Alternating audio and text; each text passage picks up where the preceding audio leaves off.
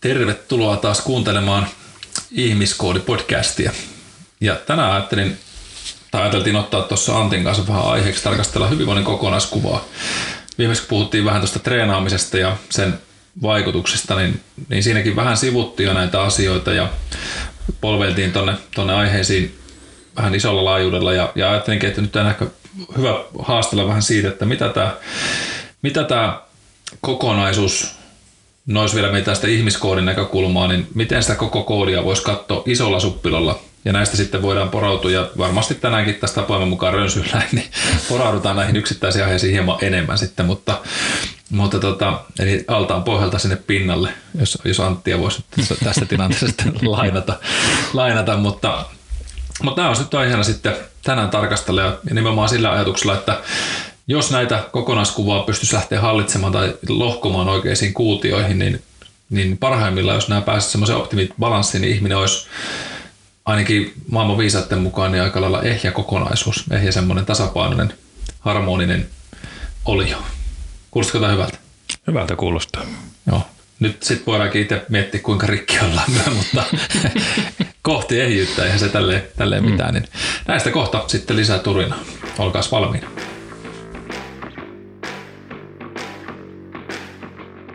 Tervetuloa Ihmiskoodi-podcastiin.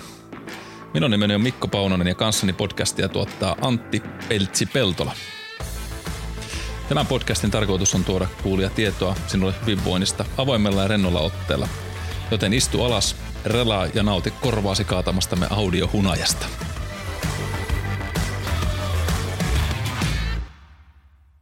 Jees, eli äh, tota, mä ajattelin avata sellaisella, sellaisella tuota, aika itselleni, niin kuin ehkä tuossa aikaisemmin jo kuulittekin, ja tuutte varmasti kuulemaan tässä matkan varrella näitä meikäläisen mentoreita, mutta yksi semmoinen, joka vaikutti minun isoiten.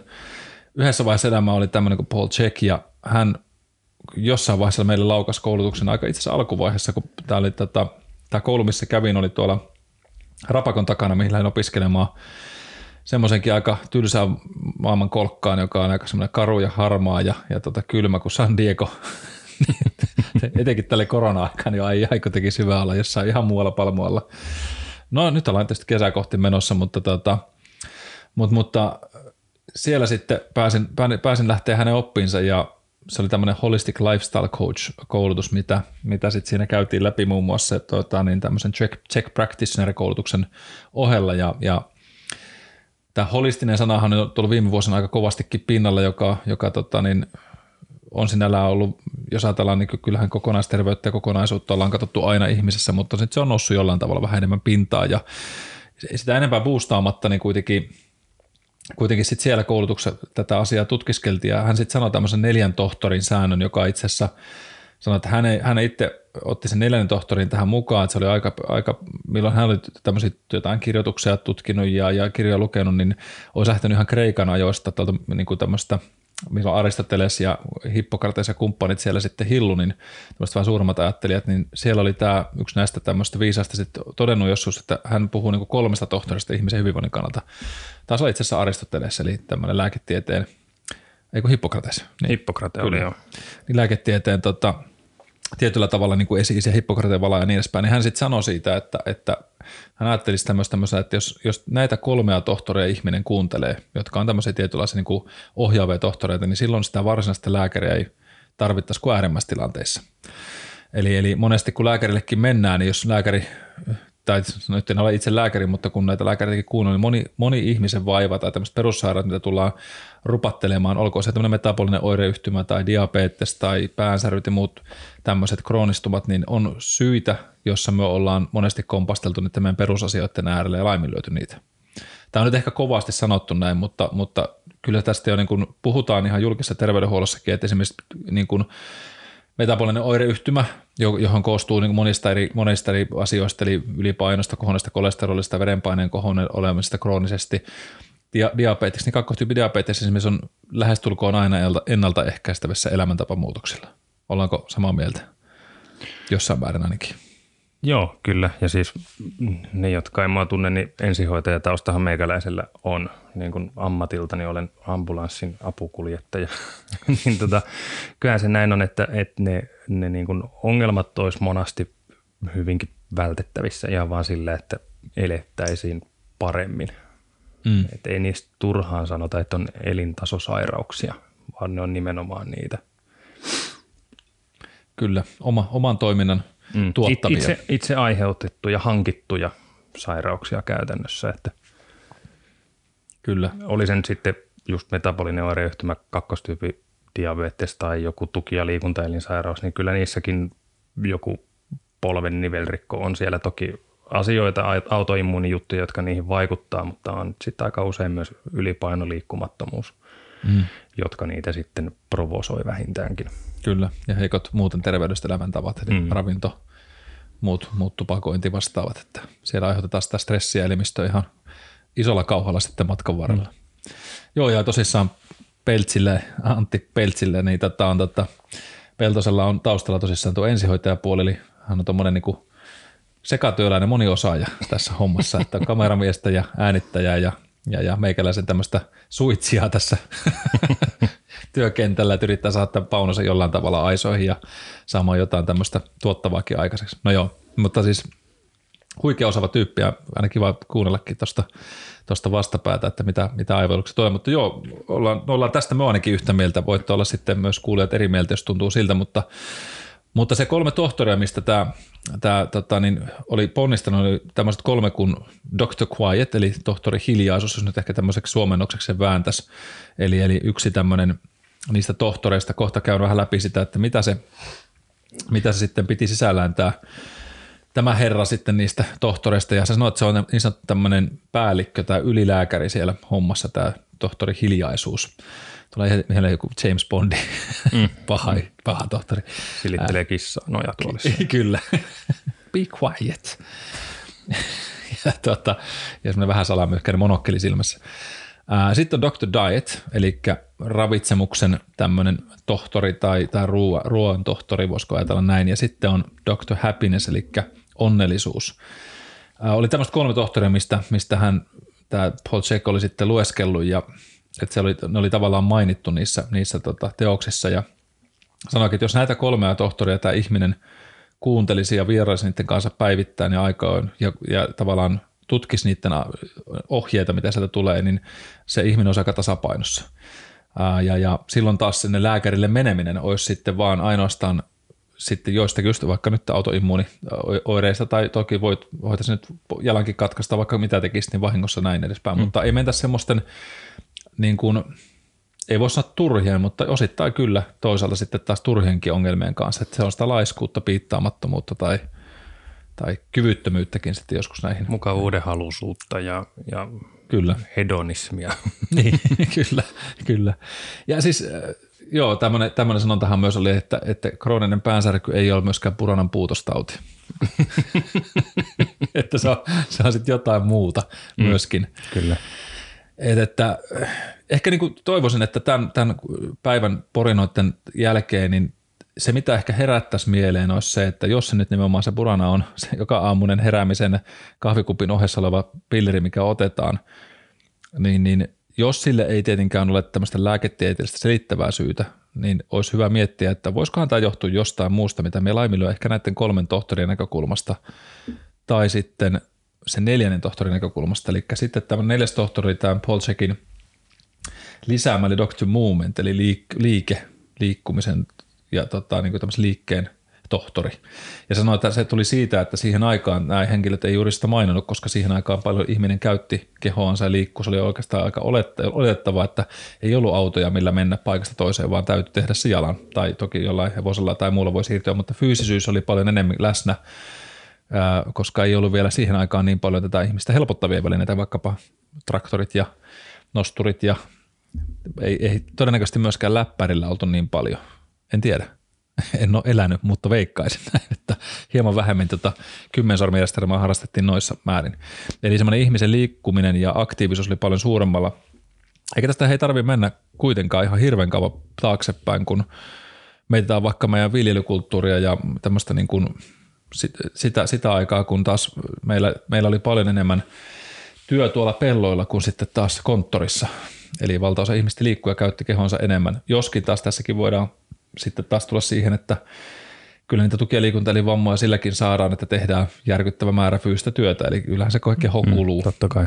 Että tota, kaikissa näissä on niin kuin se vaakakupin toinenkin puoli sitten, mitä voidaan katsoa. Mutta mut any case, neljä tohtoria tänään siis tämmöisessä yleisessä tota, tutki, tutkimuspohjassa, että vähän tu, tuumataan, että mitä nämä nyt sitten on, mitä näiden alle syntyy ja, ja niin kuin sanottu, niin toivottavasti sitten löytyy vähän semmoisia semmoisia tota, mitä, miksi et voi sanoa, välähdyksiä, välähdyksiä pimeässä, että oivalluksia siitä, että hetkinen, että pitäisiköhän mun tuohon vähän keskittyä vaikkapa, tai kuulostella, että mitä näiden, näiden alla oli. Että jos joku kolahtaa, niin oikein loistavaa on, että jos pysäyt hetkessä aikaa miettiä, miettiä tuota näitä. Ja nämä on myöskin semmoisia tarinoita ja asioita, mitä usein sitten itse valmennuksessa vähän käyn läpi sitten asiakkaan kanssa, vähän riippuen mikä kulma edellä sitten lähdetäänkään, missä, missä tarvii keskittyä enemmän, mutta näiden neljän tohtorin kautta me aika paljon operoin sitä, sitä valmennusta sitten kokonaisuudessa, että, että jos joku on jo tasapainossa kunnossa, niin sitten niihin ei tarvita kiinnittää huomiota, vaan ylläpidetään niitä asioita ja sitten taas nostetaan toista vähän korkeammalle, jos niikseen tulee. Ehkä, ehkä semmoinen, tuota niin, lähdetään sitä yli, ylilääkäristä liikkeelle, sehän on kuitenkin se pomo, kuka siellä sitä hommaa määrittää, niin mitä sinne sitten oikeastaan liittyy mukaan. Ja, ja, ja se oli siis se tohtori hiljaisuus. Ja semmoisia asioita, mitkä voisi tippua tuohon kategoriaan aika lailla näppärästi on, ja, ja realistisesti on just se, mistä on maininnutkin tuossa treenaamisen jaksossa, missä puhuttiin vähän sitä, että mitä se treenaaminen oikeastaan on, niin siinä mainitsin lopussa tähän work in, work out teemaan, että, että se uni on yksi isoja isoja semmoisia osatekijöitä, mitkä, mitkä meillä vaikuttaa siihen, että se on kuitenkin pitäisi olla hiljasta aikaa. Toki en tiedä, Antti, miten, miten käy, jos me kysyttäisiin meidän puoliskoilta, että onko se hiljasta aikaa? niin varmaan meillä, mulla kuulemma on taipumusta tuottaa ääntä unissani lähinnä kuorasauksen muodossa. Niin meidän siis kysyä, että kummasta suunnasta, mutta se tuli Var, nyt Varmaan sieltä. molemmista. Riippuu vähän ruokavaliosta. niin, se on tietysti. Siihenkin päästään jossain vaiheessa sitten, mutta mm. ei vielä. Uh, joo, mutta kyllä just näin, että vähän sama, sama viikkoa itselläkin on, että taitaa olla vähän riippuen nukkumisasennosta, että kuinka toi paritoni tuolta sitten pärähtää käyntiin, mutta, mutta ihmiskehon näkökulmasta, niin se on meille aika, jossa me ollaan enimmäkseen, ei voi sanoa kuolleessa olotilassa, mutta keho on aika rauhallisessa tilassa. Pysäytään hetkeksi aikaa päivän, päivän hulinasta ja se, mitä itse tapahtuu taas toisaalta käänteisesti meillä on se, että meidän keho on toisaalta myös aktiivisimmillaan tietyissä osa-alueissa päivällä. Eli meidän kehohan on päiväsaikaan, se neste on meidän kropassa, eli sidekudoksessa, faskiassa, lihaksissa, verenkierrossa täällä meidän raajoissa ja keskivartalossa siinä määrin, kun täällä ruoansulatusta ja muuta. Ja aivot on, ei nyt voi sanoa, että kuivat, siellä se aivothan koostuu rasvasta ja vedestä. Eli jos, jos teitä joskus sanottu läskipääksi tai tota, näin, niin sehän on vain kohteliaisuus. niin? Voisin näinkin ajatella niin. toki. Ei sitä silloin kyllä ehkä ajatellut, kun mm. tota, tämmöinen joku, joku höy läskipää. Mutta, tota, mutta oikeassahan se oli. Se on varmaan käynyt neurologian opintoja vähän aikaisemmin sitten ala Mutta, tota, ää, mutta, mutta sitten taas yön aikana, mitä tapahtuu, se mitä joskus ajateltiin, että okei, aivot, aivot myös lepää, niin ne itse asiassa tekee kaikkea muuta kuin lepää. Eli ne myös prosessoi päivän aikaista tietoa, eli esimerkiksi lyhytaikaista muista, pitkäaikaisen muistiin siirtämistä.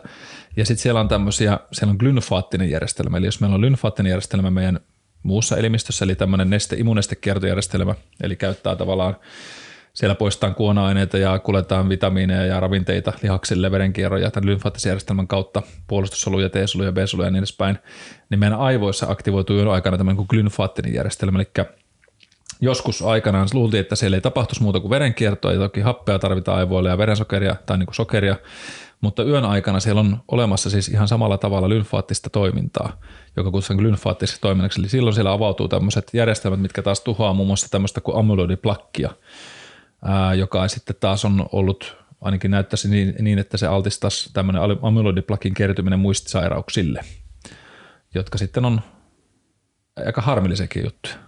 No niin kuin, jos miettää meidän kokonaisterveyttä.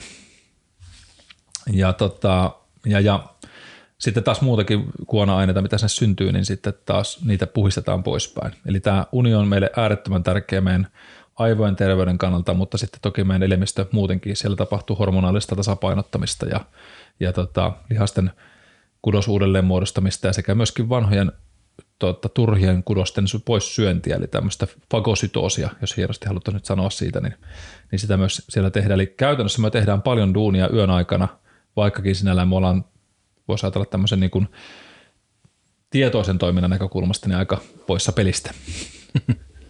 et, et, ellei ole unissa kävelijä.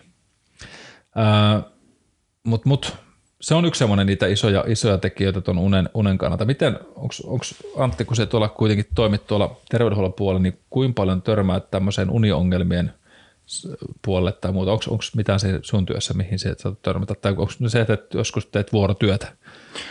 No joo, vuorotyötä ja ensihoitajien työ, työhän on sitä, että joko ollaan päivät töissä ja sitten on yövuoro joko tai, tai sitten on yleensä sitä kaksi nelosta niin sanotusti, eli koko vuorokausi kasista kasi tai ysistä ysiin, niin, niin kyllä sen huomaa, huomaa sitten sen työvuoron jälkeisen päivän, että jos siellä on union, siis levätähän siellä saa ja pitääkin, mm. jos vaan keikka Jumala siihen suo mahdollisuuden, koska sitä ei muuten jaksa, se vireystila ei, ei pysy semmoisena, että pystyt tekemään järkeviä päätöksiä.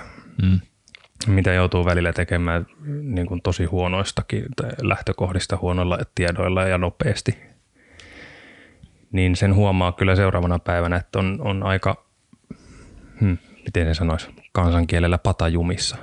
Se on, se on varmaan aika hyvä, vähän hitailla. Joo, ja sitten sit, sit toisaalta, no mulla on onnellinen tilanne, että mä oon hy- hyvä nukkumaan, että tarvii laittaa pää ja silmät kiinni, niin se on kolme minuuttia ja saunasta sammuu lyhty. Joo että uni tulee hyvin ja nopeasti, mutta sitten on myös kollegoita, joita tiedä, että on tosi hankala nukkuu sitten sen vuoron jälkeen, että ei vaan saa kytkettyä niin kuin päätä pois päältä, vaan, vaan se, ei vaan se uni sitten tuu. Ja siihen totta kai sitten väsyy mm, pitkässä kyllä. juoksussa siihen huonoon unenlaatuun. Kyllä. Joo, ja tämä varmasti... Mut, jo... niin kun, niin se, se, sitähän sä kysyit, että törmä, törmääkö niin kun unen tuottamiin ongelmiin, mm. niin ei ehkä ensihoitajan työssä niinkään mm. niin kuin potilaiden suunnasta, mutta sitten taas omakohtaisia kollegoiden kokemuksia on, on sitten toki enemmän. Kyllä. Joo, ja sitten toisaalta, sit, no joo, tietämättä tavallaan mitä kaikkea siellä joutuu tekemään, mutta sitten kun mietitään sitä, että kuinka monia vammoja tai, tai tota, tapaturmia syntyy siitä esimerkiksi, että aivot on väsyneet ja me ollaan väsyneitä ja tehdään joku tämmöinen vaikka niin kuin tavallaan tapaturma syntyy siitä, että se et ole oikein hyvässä vireystilassa, niin sitten niitä voisi lähteä taas. Mm. Me muistaa tätä statistiikkaa, se pitäisi melkein kaivaakin, mutta ei kaivaakaan tähän, mutta esimerkiksi kolareita ja tapaturmia, niitä joskus niistä tilastoitiin just sitä, että oli tämmöistä niin väsymyksestä tai mm. huonosta vireystilasta mm. johtuvia vammoja tai onnettomuuksia, niitä on aika moinen määrä. Et, et periaatteessa niin kuin vähän huono uni aiheuttaa valtavia riskejä terveydellisesti siinä niin kuin yksi, yksittäisessä toiminnassa meille niin kuin pitkällä aikavälillä, mutta sitten just tämä riskialttius muihin niin voi olla aika suurikin, että tehdään patajumissa vähän huonoja päätöksiä. Joo, ja yhden, yhden semmoisen mielenkiintoisen artikkelin luin joskus, missä oli referoitu iso, iso tutkimusta, olisiko ollut Ylen uutisjuttu, missä puhuttiin kesä- ja talviajan, siis kellojen kääntämisestä. Mm. Ja se, että on, on kun siirrytään ö, talviaikaan, ei anteeksi, kesäaikaan, silloin mm. hypätään tunnilla, tunnilla kohti juhannusta, aina, aina kohti juhannusta, eli silloin unta on tunti vähemmän – Kyllä. Niin seuraavana päivänä, kun on siirretty kelloja, niin itsemurhien, liikenneonnettomuuksien, tapaturmien ja sydänkohtausten niin kuin maailmanlaajuinen esiintyvyys niillä alueilla, joissa kelloa käännetään, niin nousee melkein neljänneksellä. Joo. Yhtenä päivänä sen tunnin. Siis Syystä. ei voi suoraan vetää tietenkään yhtäläisyyttä, vaan siihen varmasti muitakin niin kuin vaikuttavia asioita, mutta se on aika iso tilastollinen piikki on. tämmöisiin on. asioihin sillä tunnin unen vähentämisellä – ja sitten sama tapahtuu toisinpäin. Mm. Syksyllä, kun siirretään, saadaan tunti lisää unta, niin seuraavana päivänä on näiden samojen, niin, se, samojen asioiden niin kuin esiintyvyystilastoissa on selkeästi pienempi. Joo. Ihan tunnin unemäärä muutoksella. Joo, siis me on itse asiassa kuullut, siis samaan, samaan törmännyt joskus tota siihen, että, että oli näitä sydänkohtauksia, että niitä, niitä tulee – esimerkiksi niin vanhain kodeissa ja, ja muissa tämmöisissä, että, että ennen kaikkea niin heikkosydämiset ja vanhukset, niin siellä tulee tämmöinen piikki näistä, mm. tästä muutoksesta. Ja tässähän niin herää kysymys, että miksi siitä myös jäädetään sitä kelloa? Erinomainen kysymys. Olen miettinyt sitä aika pitkään itsekin. Joo. Koska mien, mien on siis, en ole toki nyt googlettanut tätä asiaa syytä niin paljon, siis sitä perustellaan tällä päivän pituuden muutoksella ja bla bla bla, mm. mutta mm. sitten taas mietitään näitä riskejä ja haittoja. Esimerkiksi niin kuin näin itsekin lapsi, lapsi, lapsien omavana, eli vanhempana, niin tota, täytyy sanoa, että varsinkin tämä kesäaikaan siirtyminen, kun leikataan sieltä illasta, tai periaatteessa kun ilta pitenee, mm. tai jollain määrin siis näin, että enää myöhempään nukkuu, jota herää aikaisemmin, niin lapsillekin se, jos se tunnin siirtäminen on haastavaa, jos ajatellaan, että olet mennyt 90 aikaan, on normaalisti lähtenyt nukkumaan, sitten herää sinne 6-7 välillä, niin yhtäkkiä sitten se väsyminen tuleekin tuntia myöhemmin periaatteessa sitten, sitten tavallaan se kello on, kello on vähän enemmän, niin sitten sulla on vähemmän aikaa nukkua. Niin kyllä se näkyy niin kuin lapsissakin siinä, että se rytmin muuttaminen siinä kotirutiinissa on aika ärsyttävää ja haastavaa välillä. Ja sitten taas se oma kellon säätäminen, siirtäminen taas omissakin niin kuin siinä, siinä tota, samaan, että saahan kaikki perheen rutiinit pyöritettyä, niin se on aika työlästä. Niin saate sitten, kyllä voin kuvitella, että, että sitten se univa ja tuntikin leikataan pois, niin se on aika iso määrä unta kuitenkin. Mm. Olkoon se seitsemän tuntia, jollakin, jollakin kuusi tuntia, niin sitten se on viisi tuntia ja näin edespäin. Jollakin yhdeksän tuntia ja näin. Niin, me en oikein me en ymmärrä tota, koska varsinkin jos ajatellaan sitä valoisuuden aikaa ja tätä pimeyden aika ajatusta, niin nykyisin on pimeysverhot kuitenkin kaikilla. Me pystytään mm. tavallaan nyt pimentämään se meidän huone, jos milloin halutaankaan pimentää, tai sanotaan, että siihen on nyt mahdollisuus meillä eri tavalla kuin puupirtissä, jossa ei ollut kuin kaarnat eessä tai vanhat kuluneet alushousut siinä ikkunan suojana, niin sieltähän se paistaa päivä läpi. Mutta, tota, mutta se, että me, me, no nyt voin olla väärässä, mutta mun mielestä sitä ollaan poistumassa nyt. Sitä, sitähän, siis yhdessä vaiheessa tämä oli historiasta, sehän jätettiin pois ja sitten sen palattiin takaisin. Joo, se taisi olla 80-luvulla, kun se niin. tuli takaisin. Ja sitä ihan EU-tasollakin mun mielestä nyt, siis mikä sinänsä tuntuu absurdilta, että EU-tasolla pohditaan sitä, että pitääkö kääntää joo, joo. kelloa. Tähän, että olisiko tähän siellä jotain työryhmä. viksumpaakin ajateltavaa? Ei mun mielestä. Tämä on ihan hyvää verorahan käyttöä mm. ja ihmisten ajankäyttöä. Että.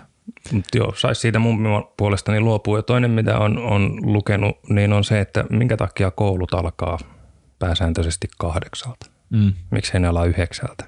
Just näin. Tai miksi keskimäärin työt alkaa kahdeksalta? Mm. Siis jos teet toimistotyötä, niin yleensä kaikki kaupat, niin kuin erikoisliikkeet, kasiltahan sinne töihin mennään. Kauppa mm. saadaan ysiltä auki. Kyllä. Miksei ne ala yhdeksältä, vaikka koulupäivä?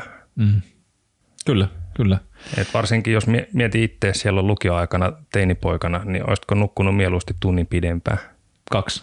niin, mutta siis ihan, että saisi sen tunnin ylimääräistä unta, niin, niin, niin veikkaisinpa, että oppimistulokset esimerkiksi on parempia, kun oot virkeämpi, paremmin levännyt, oot vastaanottavaisempi. Kyllä. Itse asiassa tuohon, tohon liittyen tota, ää, pitää kaivaa toi, toi minä luulen, että me löydän, se pitäisi löytyä tämmöinen tutkimus, mikä oli tehty, testattiin Jenkeissä. Tästä tuli itse asiassa puhetta meidän koulutuksessakin. Nyt, nyt me referoin sen tai, tai niin kuin lainaan hatarasti, mutta tämä on ihan tutkittu oikeasti. En muista tarkkaan näitä tuntimääriä, mutta tietyissä osavaltioissa Jenkeissä kokeilivat just tätä meininkiä, että ne teki niin, että ää, niin kuin me sanoin, yöllä, yön aikana tämä hormonitoiminta meillä muun muassa rokkaa ja muuta, mutta tämä liittyy siihen hormonitoimintaankin, on niin kuin nähty sitäkin myös, että teini-iässä, kun nuoret tulee teini-ikään, olkoon se nyt sitten esiteini-ikää tai muuta, jossain 13 ja 18 ikävuoden välillä, niin uni rytmi tahtoo mennä kohti iltaa enemmän niin kuin myöhemmäksi. Mm-hmm. Että ihmetellään, miksi ne teinit valvoo. No siihen aikaan välttämättä, kun ei ole vielä niin paljon kännyköitä, niin sekään on siihen syy, että nykyisin lapset roikkuu kännyköillä ja muuta, nyt, nyt valvoo pitemmän. Ei se ole se, vaan itse asiassa näyttäisi niin, että hormonitoimissakin tapahtuu tietty muutos, eli melatonihormonin tuotanto vähän viivästyy. Silloin kasvuhormonit ja puberteetti-ikä tekee isoa hormonimyrskyä. Ja näin, niin kun, tietysti jos lapset ei saa niin hyvin unta enää varhaisesti. Kun ajatellaan pikkulapsia, niin nehän nukahtaa tietysti jo syöttötuolinkin välillä, mutta ne usein menee 89 aikaa nukkuu ja nukkuu sen 10 tuntia. Ja nyt ne teki sitten siellä koulussa niin, että ne teki just tänne, että ne sanoi, että okei, koulut alkaa kymmeneltä tai 11. Mm. No toki se tarkoitti sitä, että ne oli kuuteen viiteen asti ja tietenkin se vaati opettajilta venymistä siihen, että heidän elämässä sitten myös oltiin vähän pidemmin siellä tuota, mm. opettamassa ja näin, mutta mitä tapahtui, oli poikkeuksetta arvosanojen nouseminen ylöspäin, ihan siis radikaalisti. Mm. Että se voisi sanoa, niin kuin, oliko se niin, että keskiarvo parani jopa yhdellä ylöspäin, eli jos se oli seiskan keskellä, se meni kasiin. Ja se on minusta niin kuin aika huimaa jo sillä, että se vaan muutat sen tunnin tai kaksi ylöspäin, niin mitä just ehotitkin. Ja, ja tota, oppimistulokset parani kaikissa testeissä näillä opiskelijoilla ryhmillä, mihin tämä, tämä uusi käytäntö tehtiin, niin selkeästi. Mutta sitten se muutettiin takaisin sen takia, koska muutkin teki näin. Just tämä yleinen kollektiivisuus, mm. varmasti osittain sekin, että opettajat koki, että, että no sit heidän päivä on vähän niin kuin kummastakin päästä lyhempi. Ja me ymmärrän senkin myös, mutta toisaalta sitten taas No vaikka nyt ajatellaan ittenikin, niin kyllä me tykkäisin, jos ajatellaan, että no tietenkin nyt yrittäjänä me pystyn päättämään sen, että milloin me aloitan työt. Ja joskus mm. me tapaan asiakkaita aamu kuudeltakin uimahallissa tai jossain muualla, jos ihmisten niin työaikataulussa tekee, mutta jos me pystyn ja pystynkin sovittaa aikataulun, niin kyllä me tykkään aloittaa niin, että mulla on aamulla omaa aikaa, lapsi lähtee kouluun, mikä käy vaikka treenaamassa, ja sitten me te- rupeat tekemään töitä, niin se on joskus kymmenen aikaa, yhdeksän aikaa. Ja mä oon herännyt seitsemän kuuden aikaa. Mm. Et ei tarvi kiirehtiä siihen, niin kuin, että nyt kahdeksalta just – ja, ja sen on huomannut ainakin itse, että, että se heräämisen jälkeen sitten sit siellä olla tehokkaammalla, kun avat alkaa olla niin kuin vähän, että huomenta herätäs, herätäs tästä, eli kaksi-kolme tuntia sen jälkeen, kun herännyt. Ja seitsemän kahvikuppia. Kerkeet juo riittävän määrän kahvia. Mm. No näin. Mutta on ihan sama mieltä tuosta, että, että kyllä toi, no terveisiä opetushallitukselle sitten. Niin ja siis äh, silloin kun itse kävi ammattikorkeakoulussa opiskeli, niin ei, eihän sitä unen määrää ja laatua tullut ajateltua, miten paljon se vaikuttaa mm. siihen, että kuinka hyvin pystyy imemään itteensä oppia ja uutta tietoa. Mutta nyt kun sitä on taas siellä toisella puolella, niin, niin kyllä sitä koittaa puhua niille opiskelijoille, että, että muistakaa, että se lepo on tärkeää. Mm että jos, jos ne aivot ei koskaan pääse lepäämään, ne ei pääse siirtämään niitä päivän oppeja sieltä lyhyestä muistista pitkäkestoiseen muistiin, niin silloin ne oppimistuloksetkin on heikompia. Että ette vaan oppi, jos te ette lepää. Kyllä. Just näin. Ja se, se, on, niin kuin... se on aina täältä ylhäältä aina hyvä sanoa. Eihän mäkään silloin mitään uskonut, vaikka joo, joo. sama asia kerrottiin. Että... niin, juuri näin. Juuri näin, mutta, tota, mutta toivotaan, että seuraava sukupolvi olisi vähän meitä parempi. Versio mm. 2.0. Kyllä. Ja näin se menee. Ja, ja tavallaan niin kuin, Ehkä tästä syystä tässä podcastissa istutaankin ja mietitään, että, että jos tätä voi jalkauttaa vähänkin, ja ei, koskaan ei, muistakaa ihmiset, että koskaan ei ole liian myöhäistä muuttaa asioita. Okei, voi joskus olla joku, joku asia liian myöhäistä, mutta, mutta tietyllä tavalla, niin kun, jos on, puhutaan vaikka oppimisesta, niin muistakaa se, että aivot on meillä neuroplastiset, joka tarkoittaa sitä, että ne pystyy ja ne mukautuu jatkuvasti, ne muuttuu jatkuvasti. Ja ehkä huolestuttavaa tässä on se, että miettikääpäs ihmiset, että kun te kuuntelette tämän meikäläisen ja Antin turinoita – niin teidän aivot ei ole enää samanlaiset tämänkään jälkeen. Ne on muuttanut vähän synapseja, ajatusratoja hyvää tai huonoa sitten, en tiedä, mutta toivotaan parempaa. Mutta me ollaan jatkuvasti muokkautuva kokonaisuus myös siinä, ja se, se joskus ajatellaan, että aivot ei kehity enää 20 ikävuoden jälkeen, että ne on sitten saavuttanut täyden mittansa, niin that's it, koeta pärjätä. Mutta nykyisin tiedetään, että se on iänikuinen prosessi niin pitkään kuin vaan henki pihisee meissä. Toki tämä amyloidiplakki, mistä nyt on tutkimuksia enemmän ja enemmän, tiedetään, että sen kerääntyminen taas on se, mikä voi haitata meitä ja voi altistaa näille muistihäiriöille ja vasemman oikean aivopuoliskon kommunikaatiolle ja muulle, mutta, mutta tätä voitaisiin just nimenomaan ehkäistä näillä terveillä elämäntavoilla kaikin puolin, muullakin toki mm. kuin nukkumisella. Eli ostaa niin sanottua virkeitä elämänvuosia ja, ja tuohon, tota, mitä sanoit tuosta oppimisesta just, niin – siihen vielä liittyen tämmöinen kuin Jim Quick, aika hauska sukunimi, nopea, ei ihan silleen kirjoita, mutta tuota K-W-I-K taitaa olla se, niin se opettaa nimenomaan oppimista ja se sanoo itsekin, että, että jos ajatellaan yksittäisen asian oppimista, niin noin 20 minuuttia sitten tauko. Pieni tauko, sitten taas 20 minuuttia tauko. Että se, että yrittäisi niin lukea esimerkiksi kirjaa vaan niin kolme tuntia putkeen, varsinkin siis viihteellistä kirjaa joo, mutta opiskelussa niin tauottaminen on hirveän tärkeää. Että keretään vähän aikaa antaa taas tuulettumista – ja sitten mm-hmm. pystytään taas keskittyä lisää. Ja keskittymistäkin toki pystyy parantamaan ja, ja tota, venyttämään sitä jännettä, mutta sitten taas monella se on tosi lyhyt se jänne olla aktiivinen ja intensiivinen kuuntelija.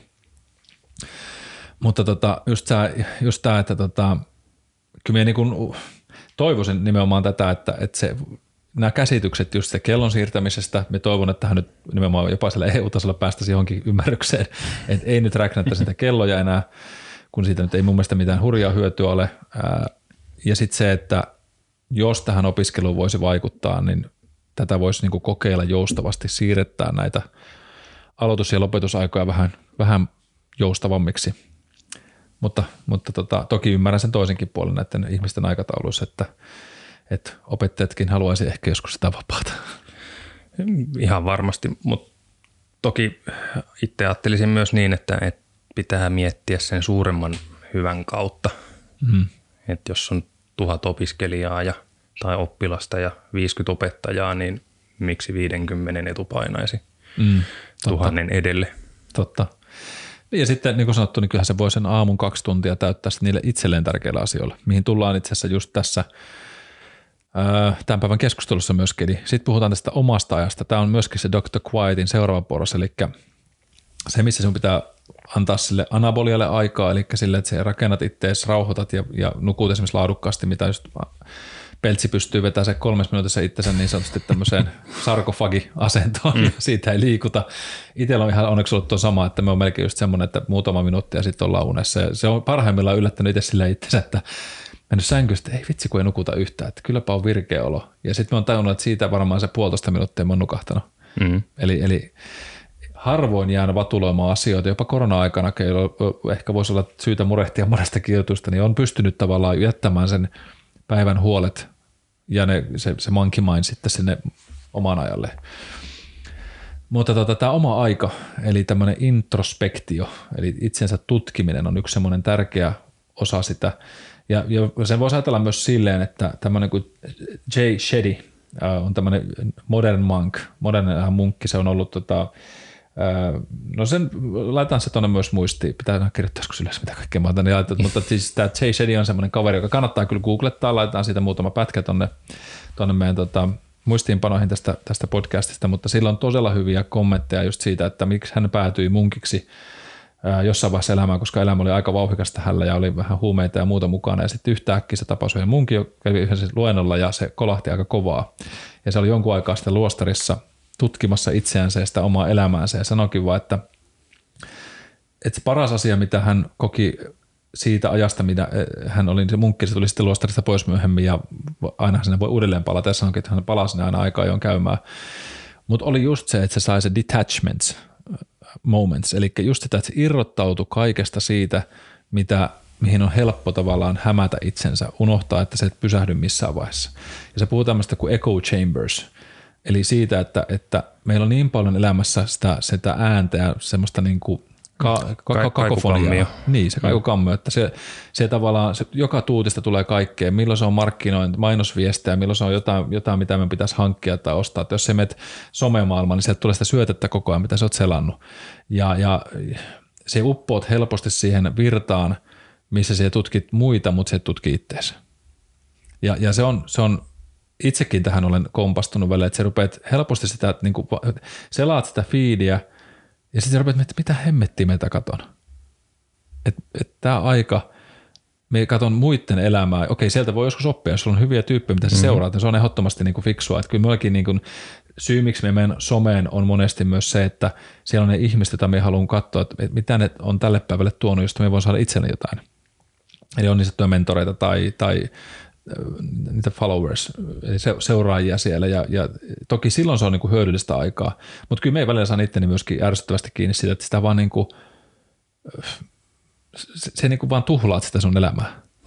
Niin, oot, huomaat, että olet kymmenen minuuttia heilutellut sormea, mutta joo, joo. muista miksi tai mitä sä oot nähnyt. Kyllä. Se kyllä. ei enää rekisteröidy kovalevyllekään, kun, kun sitä on niin paljon. Just näin, just näin. Ja tota, ja, ja etenkin jotenkin ajattelen, että se on vähän niin kuin tämmöistä mainos, mainosten seuraamista, että se niin kuin telkkaristakin, niin että se vaan niin kuin sulle syötetään jotain. Ja jotta siihen voi opa tulla kriittisempi siitä, mitä sulle itsellesi oikeasti kuuluu ja, ja mitä siellä tarvitset, niin se tarvit omaa aikaa siihen, näin me uskon.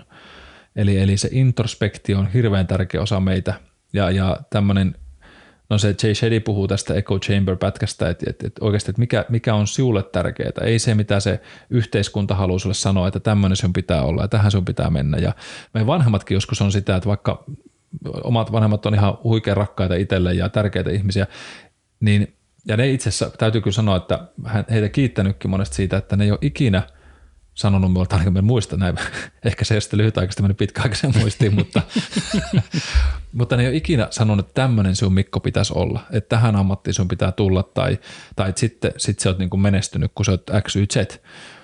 Koska on niitäkin, minullakin semmoisia ystäviä, joilla on, en nyt lähde sanomaan mitään ammattiryhmää, mutta just sitä, että kun meidän isä on tämä, niin sun pojastahan pitää tulla myös tämä tai tytöstä pitää mm. tämä. Sitten se, on niin kuin, se kulkee vähän niin kuin suvussa.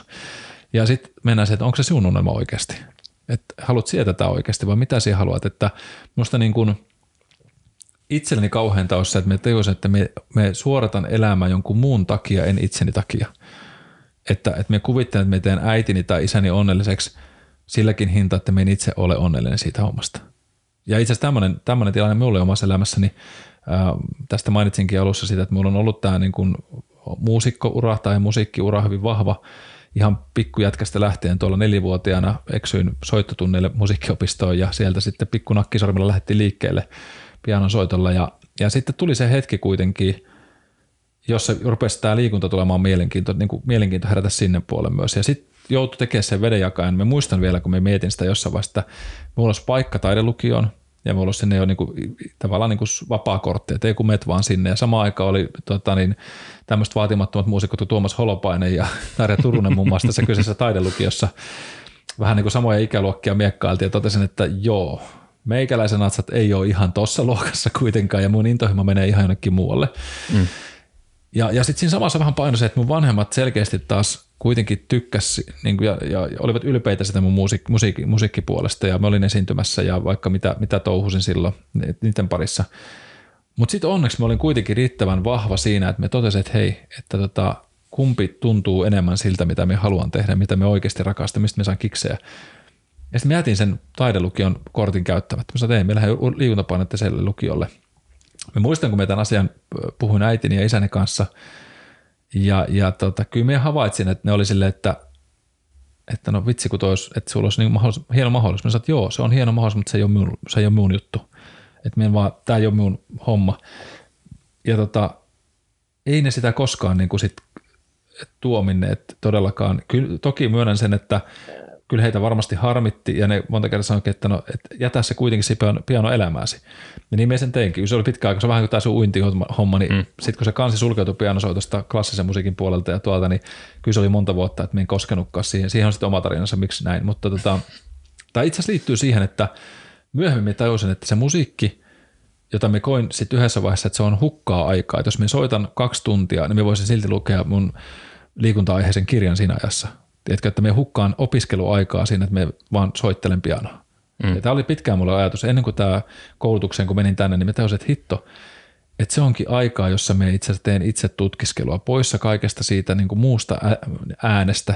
Ja, mm. ja tämä tuli itse asiassa mun äiti, äitini sanoista, kun se kerran sanoi, että jostain puhuttiin vaan niitä näitä, ja sitten se vaan sanoi, että Mikko, että hän muistaa aina, kun se poikana tuli koulusta, pikkupoikana koulusta kotiin tai lukiostakin, ja se tuli siihen pianon ääreen, ja se rupesi soittamaan. Se saattoi soittaa neljä tuntia putkeen, hänen piti välillä pyytää sut syömään, koska siinä uppoudut siihen. Ja hän aina kuuli, miten sun päivä oli mennyt tai millä mielentilalla soit, kun sä rupesit soittaa sitä samaa kappaletta, mutta se soit se aina eri tyylillä. Jos joku, eli tavallaan me laitoin oman kummeli sanoin, siivosin sieluni sisään siihen, niin kuin musakornerissa mm. sanottiin. Joo, joo. Ymmärrän kyllä just mitä haet tai mitä tarkoitat tuolla. Mm. Se heijastui se fiilis, tunne, mikä on päivästä jäänyt, niin se toit ulos sen esiin sitten sen pianon välityksellä. Mm. Se oli niin kuin yksi keino ilmaista itteensä. Kyllä, sanaton, sanaton keino ja, ja tämä nyt siis sanotaan sen takia, että sitten mä olin yhdessä vaiheessa hyvin lähellä burnouttia ähm, tuossa 2008-2009. Se oli sama aikaan kuin oli lama, mutta se, ei liittynyt siihen, vaan se tuli siitä ammatillisesta ähkystä – että kun intohimo on kova edelleenkin tähän, palo on kova tähän ammattiin ja mulla on hirveä kilpailuvetti siis tähän, tähän asiaan tiedon näkökulmasta. Mutta mä olin jättänyt pois sen pianosoiton silloin about kahdeksan vuotta, tai no sanotaan, että viisi vuotta en koskenut juurikaan siihen, koska se oli niin kuin sanottu ajan hukkaa. Ennen kuin mä tajusin tämän äitini keskustelun kautta, että, että se on se paikka, missä me itse asiassa teen sitä tilaa lisää sille opiskelulle. Se on se paikka, missä me nollaan itteeni ja jätän sen egon taakseni jossain vaiheessa, joka sanoo, että hei Mikko, tee vielä vähän enemmän, se ei ole vieläkään riittävä sun pitää lukea mm. vieläkin yksi kirja, että se voi olla vähän parempi. Mikä on toki totta, mutta sitten alkoi tulla se, että se alkoi vastustaa jo sitä se mun niin kuin minä itse, koska minulla ei ollut aikaa kuunnella mm. muuta puolta mm. itsessäni. Tuntuuko tämä yhtään järkevältä? Ihan, ihan loogiselta kuulostaa. Et, et, niin tämä tulee nyt siihen, että et, et jos jotakin, niin ettikää semmoinen asia itselle, mikä on teille sitä teidän omaa juttuanne. Jollekin se on neulominen, jollekin se on virkkaaminen tai jollekin se on ristisanojen te- tekeminen tai joku muu, mutta, mutta se on sitä sulle itsellesi tärkeää. Ei välttämättä, ei mullekaan enää pianosoittoa sitä, että me kuvittelisin lähteväni Nightwishin pianistiksi Holopaisen tilalle terkkoja vaan sinne kiteelle, kiteelle tota, niistä hommista.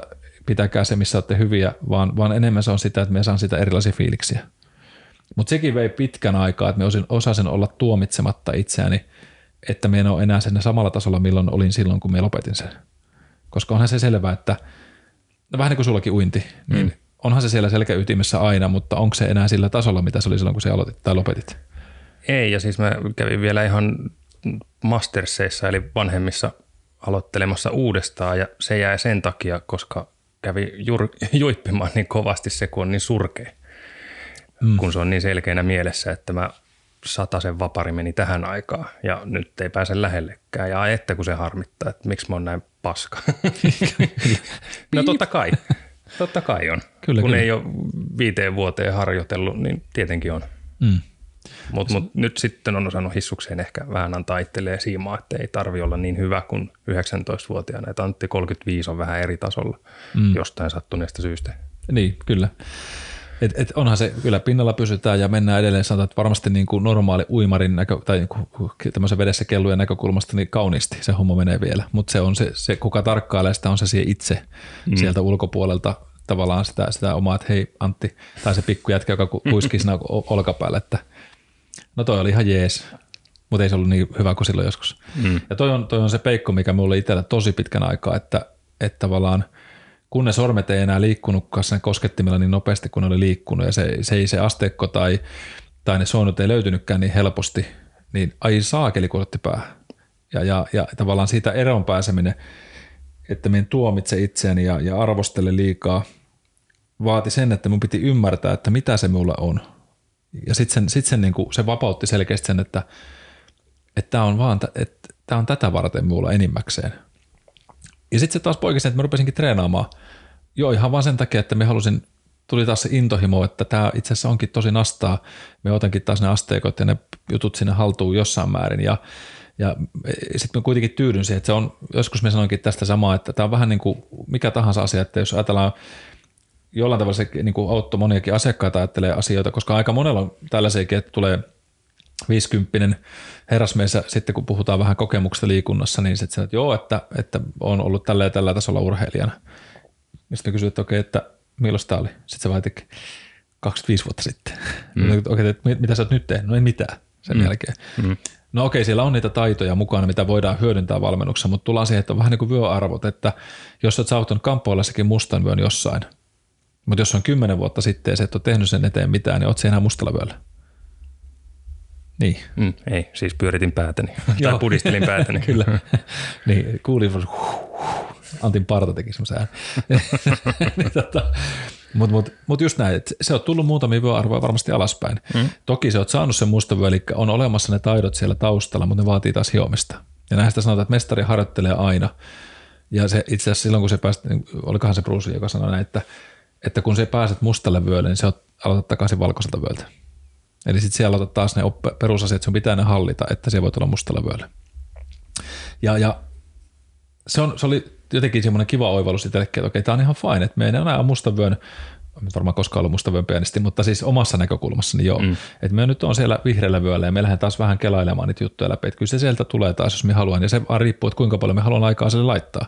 Ja toki minun vaakakuvissa se on niin, että, että edelleen se liikunta, opiskelu, se on intohimo minulle ja, ja kouluttaminen, niin kuin jos me puhun nyt vaan työminästä itsessäni, ja se on se 8 prosenttia, mutta se 20 prosenttia on sitä missä minä haluan fiilistellä vielä musiikilla edelleen. Mutta joo, se oli Dr. Quietista semmoinen iso ajatus itselleni. Sitten tullaan myös vielä sinne äh, tämmöinen, äh, tuossa nyt, nyt minä kadotin tämän Start with Simon Sinek. Se oli minusta hyvä tämmöinen pätkä kuin Millennials in Workplace. Se oli tota, olisiko pari vuotta sitten ollut tuota, pätkä, missä oli puhumassa tämmöisen Tom Billion kanssa – oliko se Impact Theory, se tota podcasti, niin se puhuu tästä, että miten niin kuin 2000-luvun nuoret, miten ne kokee uransa, miten ne kokee sen, miten ne niin kuin pystyy ajattelemaan sitä, että mitä, mitä se tavallaan on rakentaa pitkällä aikavälillä oleva, oleva asia. Mutta tämä nyt menee Dr. Quietista vähän, vähän ehkä viereen, ehkä sen happinessin puolellekin, mutta ei se haittaa. Mutta siinä vaan sanoin just tästä, se tuli yhdessä vaan, mikä tuli, miksi minä toin esille sanoa, että, että ne ideat ja ne oivallukset ja semmoiset niin kuin luovuus syntyy hiljaisuudesta. Eli silloin kun se et ole koko aika vaan niin kuin just ohjaa sitä sun keskittymistä kaikkeen muuhun ulkoiseen, eli just tähän selailuun. Mm. Mm. Eli, eli sulla on kesämökki, eikö niin? Mm, Näin kyllä. muistelinkin. Onko sillä ulkohuussi? On. Hyvä. Mitä, mitä, löytyykö ulkohuusta mitään virikkeitä vai onko se vaan, että siellä istutaan? Ja... Akuankkoja muista. No ei, loistavaa. Tekstvillereitä. meillä on akkareita löytyy vuodesta 86 alkaen. Oh, se on aika hyvin. onko tota, niin, niin, niin, ensipainoksia?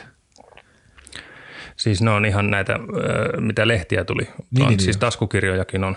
Joo. Joo. Tuo muuten, ei, kuinka moni kuulijoista, niin kello on akkareita vessassa?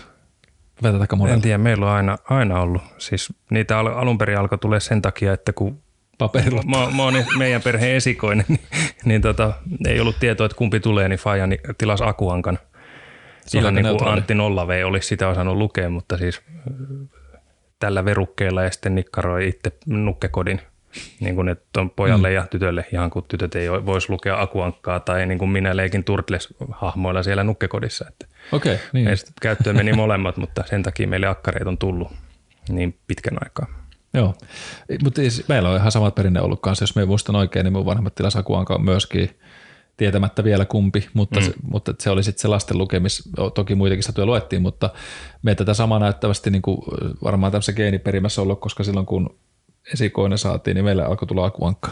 Siitä, siitä lähti. Ja hmm. kyllähän siinä oli vähän oma lehmä myös ojassa, että sä itse lukee niitä hyvällä mielistä, että nyt on pakko tilata. Ää, joo. Hussista löytyy akuankkoja. Kyllä. Mutta mut tähän, tähän liittyen siis tämä ulkohussi juttu, no Intissä voisi puhua riustakin sitten, mutta tota, mut, mut se mitä se, se, se sanoi siinä tavallaan, että jos menee vessaan, niin okei, okay, akuankka voi olla ihan hyvä vaihtoehto, mutta välillä esimerkiksi jos menee mökillekin, niin miksi moni ihminen sanoo, että vitsi, että tulipa jotain hyviä ajatuksia mieleen tai näin, että tuli oivalluksia, niin on se, että kun se, se katsot vain jotain järveä siellä ja vaan annat niin kuin aivojen levät. Semmoinen kuin default network mode on meillä olemassa aivoissa, jota, josta itse asiassa on Instagramissakin minulla postaus. Otan se joskus tuossa aiheeksi vähän puhua sitten lisää, siitä on tullut uutta tutkimustakin, mutta siis käytännössä tarkoittaa semmoista lepotilaa, missä syntyy meillä aivoissa sitä, että me siirrytään enemmän luovempaa ajatteluun se, että onko oikea mm-hmm. tai vasen puoli, nyt se luova puoli aivoista, sitäkin debattia käydään tuolla, että se ei ole niin yksiselitteistä, mutta, mutta kuitenkin, että me päästään siihen semmoiseen hetkeen, missä ei jatkuvasti olla kiinni jossain muussa, vaan olla itsessämme ja sen, että varoita meitä, että hei, että aika mielenkiintoinen toi, kun tuo kelluu tuolla, tuolla että mikä siitä voisi aiheuttaa, että annetaan niin luo, niin leikkiajatuksilla. Eli tuo tämmöinen tämmöistä, tämmöistä ajatusten juoksutusta ehkä, voisiko ajatella näin. Mm. Niin, niin menkää siis ulkohuussiin ihmiset. Totta, jos ei löydy, niin rakentakaa. Ei varsinkaan. Mutta siis ää, saatte lukea pöntölläkin jos, joskus jotain, mutta, tota, mutta tätä voi joskus harrastaa ja kannattaa haastaa itsensä siihen, että irrottautuu hetkeksi aikaa siitä muusta melusta. Se melu siis tarkoittaa muutakin kuin ääntä, vaan siitä, siitä muusta, mikä, mikä siitä teitä huomata pois Taustakohinasta. Niin, kyllä, kohesio että, että pääsee tutkimaan. Ja uskokaa tai älkää, tämä ihmiset on välillä pelottavaa. Mulla on y- yksi sellainen asiakas ollut aikanaan valmennuksessa, joka, tämä on siis pitkä tarina, mutta ehkä me nyt vähän referoin tätä, ja, ja otetaan seuraavassa podcastissa näitä muita tohtoreita, koska tämä näyttää siltä, että tämä tohtori hiljaisuus menee nyt yhteen settiin. 48 minuuttia on kellossa. Aivan. niin, niin tota, tämä on tämmöinen neljän sarja nyt sitten. Mm. Niin, tota, niin hän siis pyyti minut valmentamaan häntä lähtökohtaisesti niin kuin paremmassa, parempaa fysiikkaa, mutta hän oli siis sanoi, että on, on, on ollut aika kovilla, että henkisesti aika väsynyt ja pitäisi saada jotain. Ja se lähti siitä ajatuksesta, hän sanoi, että Mikko, että nyt tarvii vain treenata, että äijä pääsee kuntoon. Ja sitten kun loppupeleissä me ruvettiin puhumaan näistä asioista enemmän, niin kävikin semmoinen ansa, että se ongelma ei ollut siinä, että hän treenasi kovaa, vaan hänellä ei ollut vaan sitä aikaa itselleensä – vaan, vaan niin kuin valtava määrä stressiä, puhelin soi koko aika. Me ensimmäinen tapaaminen meni silleen, että me menin käymään hänen työpaikallaan. Ja tota, me juttelin sitten muutamienkin niin hänen työntekijöistä kanssa vähän niin kuin vahingossa se sanoi, siellä tuli kommentti, että kun se ei ole oikein läsnä milloinkaan. Että se on hirveässä vauhdissa, sitä ei saa kunnolla kiinni, se on jatkuvasti vaan niin kuin koko aika menossa ja, ja vähän niin kuin semmoista negatiivistakin, että se, se niin kuin ei pysty keskittymään ja sä itsekin sanoit, että on niin, kuin niin paljon rautoja tulessa. No me mentiin sitten tapaamiselle tämmöinen alkukonsultaatio, että vähän rupatellaan, katsotaan mitä kuuluu ja näin, niin se oli kolme puhelinta, johon se vastasi vähän väliin. Ja, ja meidän tapaaminen piti kestää tunnin, mutta me poistun sieltä 20 minuutin päästä, koska me joutu käytetty sitä 20 minuutista kuin ehkä viisi minuuttia yhdessä aikaa. Mm. Ja aina kun me ruvettiin juttelemaan, niin joku niistä soi, täris, päris, mm. sä hei Mikko, sori, hän, hän, ottaa tänne, nyt on pakko vielä tähän vasta. No sitten keskeytyy, me istuskelen sinne ja kattelen, tai yritän kattelen ja sille, että en kuuntele ja vähän kattelen kattoon ja, ja, ja sitten se loppuu se puhu, no niin, mitäs me oltiinkaan puhumassa. Ja tämä, tämmöinen restartti käytiin neljä kertaa läpi, me totesin, että nyt jos tuo kerrankin vielä pärähtää, niin minä nostan tästä kytkintä, koska meidän viitti olla tässä. Ja, ja näinhän se kävi. No sitten sieltä kohta soitti sihteerin perästä, että hei, tota, että kun minä sanoin sille sihteerille, mä lähdin pois siitä, mä sanoin, että joo, että se vaan, ai teillä jo päättyikin tapaaminen. Joo, me oltiin aika nopeita. Ja painin pois sieltä ja, ja kohta soi sitten puhelin ja tämä soittaa, että hei, te, teillähän oli tapaaminen kesken, että tämä, hänen pomonsa sanoi, että, että hän kyseli, että mihin se lähität, että se vessaan. Mä sanoin, että eihän kun lähdin, lähdin muihin hommiin, että mulla alkaa seuraava valmennus tuossa tunnin päästä, että että tota, kyllä se, se on vaan pomos tietää, mistä syystä tämä homma tapahtuu. Jos ei tiedä, niin, tota, niin sano sille, että miettii vähän aikaa, että soitele huomenna. No, mä ajattelin, että no, tästä ei varmaan tullut diiliä tästä hommasta, että tämä oli niin päällikköveto, ja tästä on siis reilu kymmenen vuotta aikaa, että nuori Mikko oli vähän itse, no, itsepäinen. Mutta siis se soitti sitten monta kertaa, tämä pomokin jätti mulle viestiä sinne vastaan, mä en siis todellakaan vastannut sille siihen, ja sitten se oli aika kärttyneenkin siinä, että, että, että, että mitä, että, tota niin, että se etit kesken tämän tapaamista. Hän oli kalenteroinut tämän tapaamisen mm. ja näin. Ja laitoin sitten hänen sihteerille vaan viestiä, että pomossa mutta yritti soittaa, mutta sanoi, että voit soittaa huomenna tähän, tähän välin kelloon, että sitten me vastaan jutellaan. Että sano, että, koita, että sano sille, että pieni kotitehtävä on se, että miksi hän Mikko lähti, että kysypä se. Mm. No sitten tuli tämä tapaaminen ja tämä niinku, tapaus, hän soitti seuraavan päivänä ja se oli vähän va, niinku hankalin vai, vaisumpana siinä, että joo, eihän tuo varmaan, että kyllä hän ehkä ymmärtää, miksi se lähti tästä. Oli silti vähän kärtymys, että hei, tästä syystä me on tänne tulossa sinun valmentaa, että sä teet just tuommoista, se alennat sen mun arvoa sillä, että sä et kuunnellut, mitä me sanoin, me oli käytännössä joku ilmaa sulle, että se on kaikkea muuta tärkeämpänä kuin se, mitä se olisi pitänyt kuulla. Ja lähdetään harjoittamaan tätä. Ja me siis harjoiteltiin, nyt tullaan siihen, mitä tapahtui. Mm. Mutta tämä Dr. Quiet oli, mistä me lähdettiin. Mä sanoinkin ensimmäisenä, että jos me ei tuun sinne sun työpaikan, niin yksikään puhelin ei ole auki. Et me, se, se hetki on ainoastaan meille ja sinulle itsellesi. Ja sen tämä onnistui ihan hyvinkin, mutta se oli jännä tilanne, kun about puolen tunnin jälkeen me sanoin, että okei, kokeillaan semmoinen yksi harjoitus. Ja me ei osannut odottaa tätä, mutta me sanoin, että, että, sulet silmät ja nyt unohdetaan kaikki ärsykkeet ja kuuntelet vaan omaa sydämenlyöntiä ja omaa hengitystä, että mitä sieltä kuuluu. Että mennään hetkessä aikaa vaan sellaiseen tilanteeseen, että hengitetään sata kertaa tai jotain X, X aika. Ja kun me aloitettiin tämä harjoitus, niin sitä meni muutama minuutti ja tämä kaveri rupesi hyperventiloimaan. Se veti paniikkikohtauksen – mm. päälle.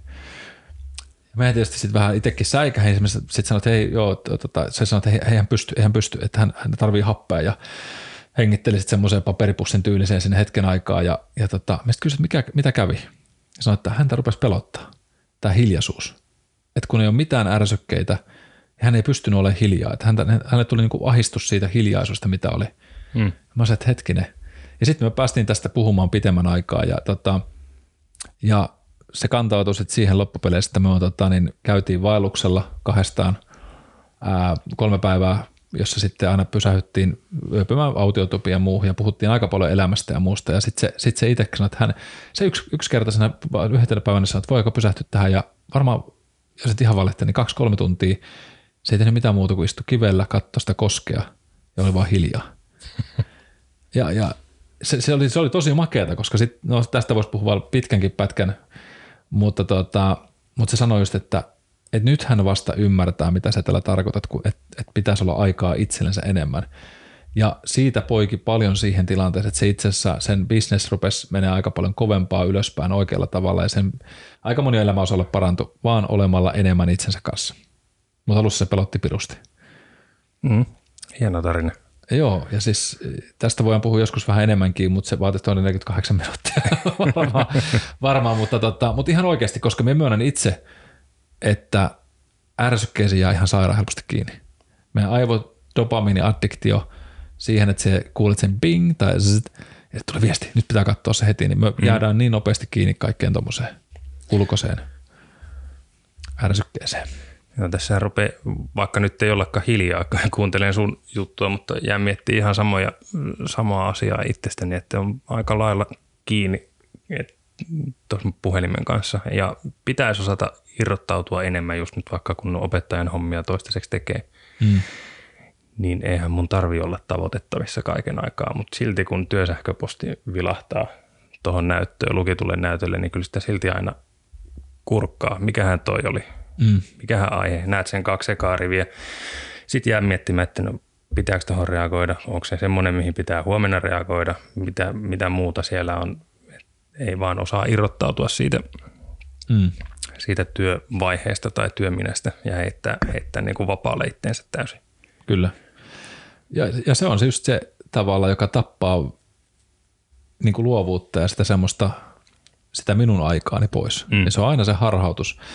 Ja, ja okei, mä, mä uskon siihen, että me tullaan niin kuin nykyisin jo nuoret ja, ja tavallaan se, se niin kuin nuori sukupolvi, on paljon diginatiivimpia, että ne ei välttämättä ole niin, ne on tottunut siihen. Eli, eli ihmisen aivot varmasti adaptoituu ja myös siihen, että se, se tuntuu enemmän, se, se ei niin, kuin niin paljon häiritse, koska ei tiedetä toisesta puolesta – et varmaan se, jos totuus on jossain niin kuin ääritilannassa, emme tässä sanokaan, että meidän pitää mennä niin kuin luolaan ja olla siellä hiljaa ja näin edespäin.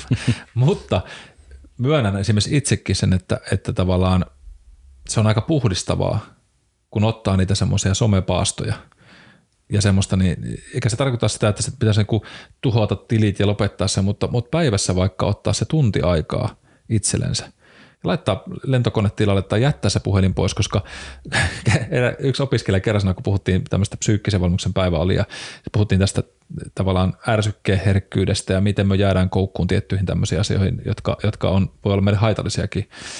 Eli addiktiohan on terminä, tarkoittaa sitä, että se on jo niin sellainen asia, joka haittaa sun normaali asioiden toim- tekemistä. Niin sanoikin, että hei Mikko, ymmärräthän siihen, että, että jos vessaan menee ilman puhelinta, niin se on vähän sama kuin lähti sotaan ilman asetta että et sulla on niinku aika tärkeä juttu pois. Mm. Ja sanot, että no okei, me ei meikin välillä puhelimen kanssa vessaan ja sitten luen uutisia tai näin edespäin siinä, siinä tai, tai näin, joskus teen itse Duolingo, eli tämmöistä opiskelee Espanjan vessassa. kätevää, kätevää, mutta tota, paljastin suuren salaisuuden. Mutta tota, mut, mut sitten menemättä sinne ilman mitäänkin, niin, niin se on muuten jännä, miten huomasi, että – että sinne lenkillekin voi lähteä ilman puhelinta joskus. Mm. Mm. Että ei se maailma pysähtynyt siitä, että minun ei saa kiinni nimenomaan just koko aika. Ja, ja me so, ehkä niin kuin, me, me voisin heittää, me en tiedä, Antti voi heittää niin toisen haasteen siihen mukaan, mutta me voisin heittää semmoisen haasteen, että jos tämä Dr. Quiet yhtään kolahti, niin teepä päivä semmoista tutkimusta, että kuinka paljon se annat aikaa omalle itsellesi, omille ajatuksillesi ää, ja, ja miltä se tuntuu, kun se tavallaan pysähdyt löydätkö se jotain uutta siitä hiljaisuudesta ja sitä, sitä echo chamberin ulkopuolelta? Et mitä, mitä se elämä, miltä se elämä kuulostaa ilman, kun se kiinnit huomiota aina sen kännykkään tai siihen televisioon tai semmoisiin asioihin, mitä se, mihin se normaalisti tällä hetkellä laitat sen aikasi. Koska tätä me joskus teen, että mihin mun aika oikeasti uppoo sen päivän aikana, kun me vaikka itsekseni. Ja pahimmillaan itse asiassa se, että mitä me teen sillä ajalla, kun lapset on siinä ympärillä ja se puolisko on siinä ympärillä. Että et, et onko se silloinkin mukana? Ja sitten sä oot vähän, okei, okay, mm. myönnän, aikanaan vaikkapa isäkin saa tätä äiti, niin joskus silloin se ei ollut kännykkä, mutta se saattaa olla vaikka Helsingin Sanomat, se luki sitä siellä, mm, mm, mm. Sitten se niin tänä vuonna selitit jotain, se on sen lehen takana, että onhan meillä aina ollut tiettyjä asioita, jotka on vienyt sitä fokusta johonkin muuhun, ei se, ei se mm, tarkoita sitä, mutta, mutta, mutta että pystyisikö sen ottaa aina hetkeksi pois ja pysähtyä, että ainakin silloin kun on tärkeää, niin siinä ei mitään muuta ole kuin se toinen ihminen tai se toinen, jonka me kohtaan. Koska se on vähän sama kuin se vilkaiset kelloa, kun se on jonkun ihmisen kanssa tekemisessä, niin se aina merkkaa vähän, että minulla on kiire kohta. Mm-hmm. Ja se katkaisee sen dynamiikan sitä välistä. Ja varsinkin, jos meillä soittaa pianoakin, niin siinä ei ole puhelin vieressä. Ei ole taskussa, että se pärisee, vaan se aika on sitten, mitä on, niin se on mulle. Ja sitä ei kukaan vie tavallaan sitten sillä hetkellä pois. Että, että meidän aivot saisi vähän aikaa lepoa ja luovuutta ja, ja tota, semmoista omaa aikaa, niin, niin voitaisiin vähän niin, kuin niin sanotusti nukahtaa päivälläkin hetkeksi aikaa. Ei rattiin, mutta niin, ei mielellään. ei mielellään. Mutta vaikka sen sohvalle ja kattele kattoa, funtsaile vähän aikaa elämää ja kuuntele hengitystä ja sydämenlyöntejä, koska se on aika viisas elinto sydän, sydän meillä. Sillä on oma hermostonsa, vasomotorinen keskus, mikä sitä säätelee ja sieltä löytyy ihmeellisiä asioita, kuulkaa ihmiset, jos vähän aikaa pysähdytte kuuntelette teidän kiertäjähermo oli vaakushermo, joka menee tuonne vatsaan, joka me ensimmäiset aivot ähäkutti, näin ne vähän väittää. Ja sitten vielä se toinen puoli, sydän, ja ne on semmoinen, puhutaan semmoista kuin oskillaattoreista, eli aivojen, sydämen, sydämen ja vatsan harmonia. Se onkin sitä omaa kiinnostavaa maailmassa. Ehkä joskus siitäkin turista lisää. Mutta joo, neljä tohtoria, josta yksi tuli nyt haaviin, eli Dr. Quiet tänään. Ja annetaan vaikka hetki hiljaisuudelle sitten, kun sille hetki hyvältä tuntuu, niin pistäkää semmoinen päivähaaste itsellenne. Ja mielellään he kuullaan, jos tulee jotain tota, löydöksiä, niin pistäkää vaikka tota, info.mpperformance.fi osoitteeseen sitten vähän tarinaa tai sitten ihan suoraan tonne kommenttikenttiin, niin kiva kuulla, jos teillä tätä tota ajatuksia heräs. Mutta tota, onko Antilla jotain viimeistä oivallusta ajatusta tullut mieleen? Mitä meinasit tänään tehdä? No, nyt tuli semmoinen olo, että haluaisin mennä sinne mökille, koska se on keskellä järveä saaressa. Siinä on, ei ole mökkinaapuri kovin lähellä tai kuulomatkan päässä. Mm. Ja siellä on tapana laittaa puhelin tuvan pöydälle. Se on aika loistava. Ja sitä äkkiä akuankkojen pari. sekin toimii. Mutta joo, lähdetään, lähdetään tota päivän viettoon ja kuka mökille tai mökin viereen. Ja oikein loistavaa päivää teille. Toivottavasti saitte vähän ajatuksia tuosta ensimmäistä tohtorista, niin palataan näihin sitten vähän seuraavissa kästeissä myöhemmin. Kiitos kun kuuntelit. Toiseen kertaan.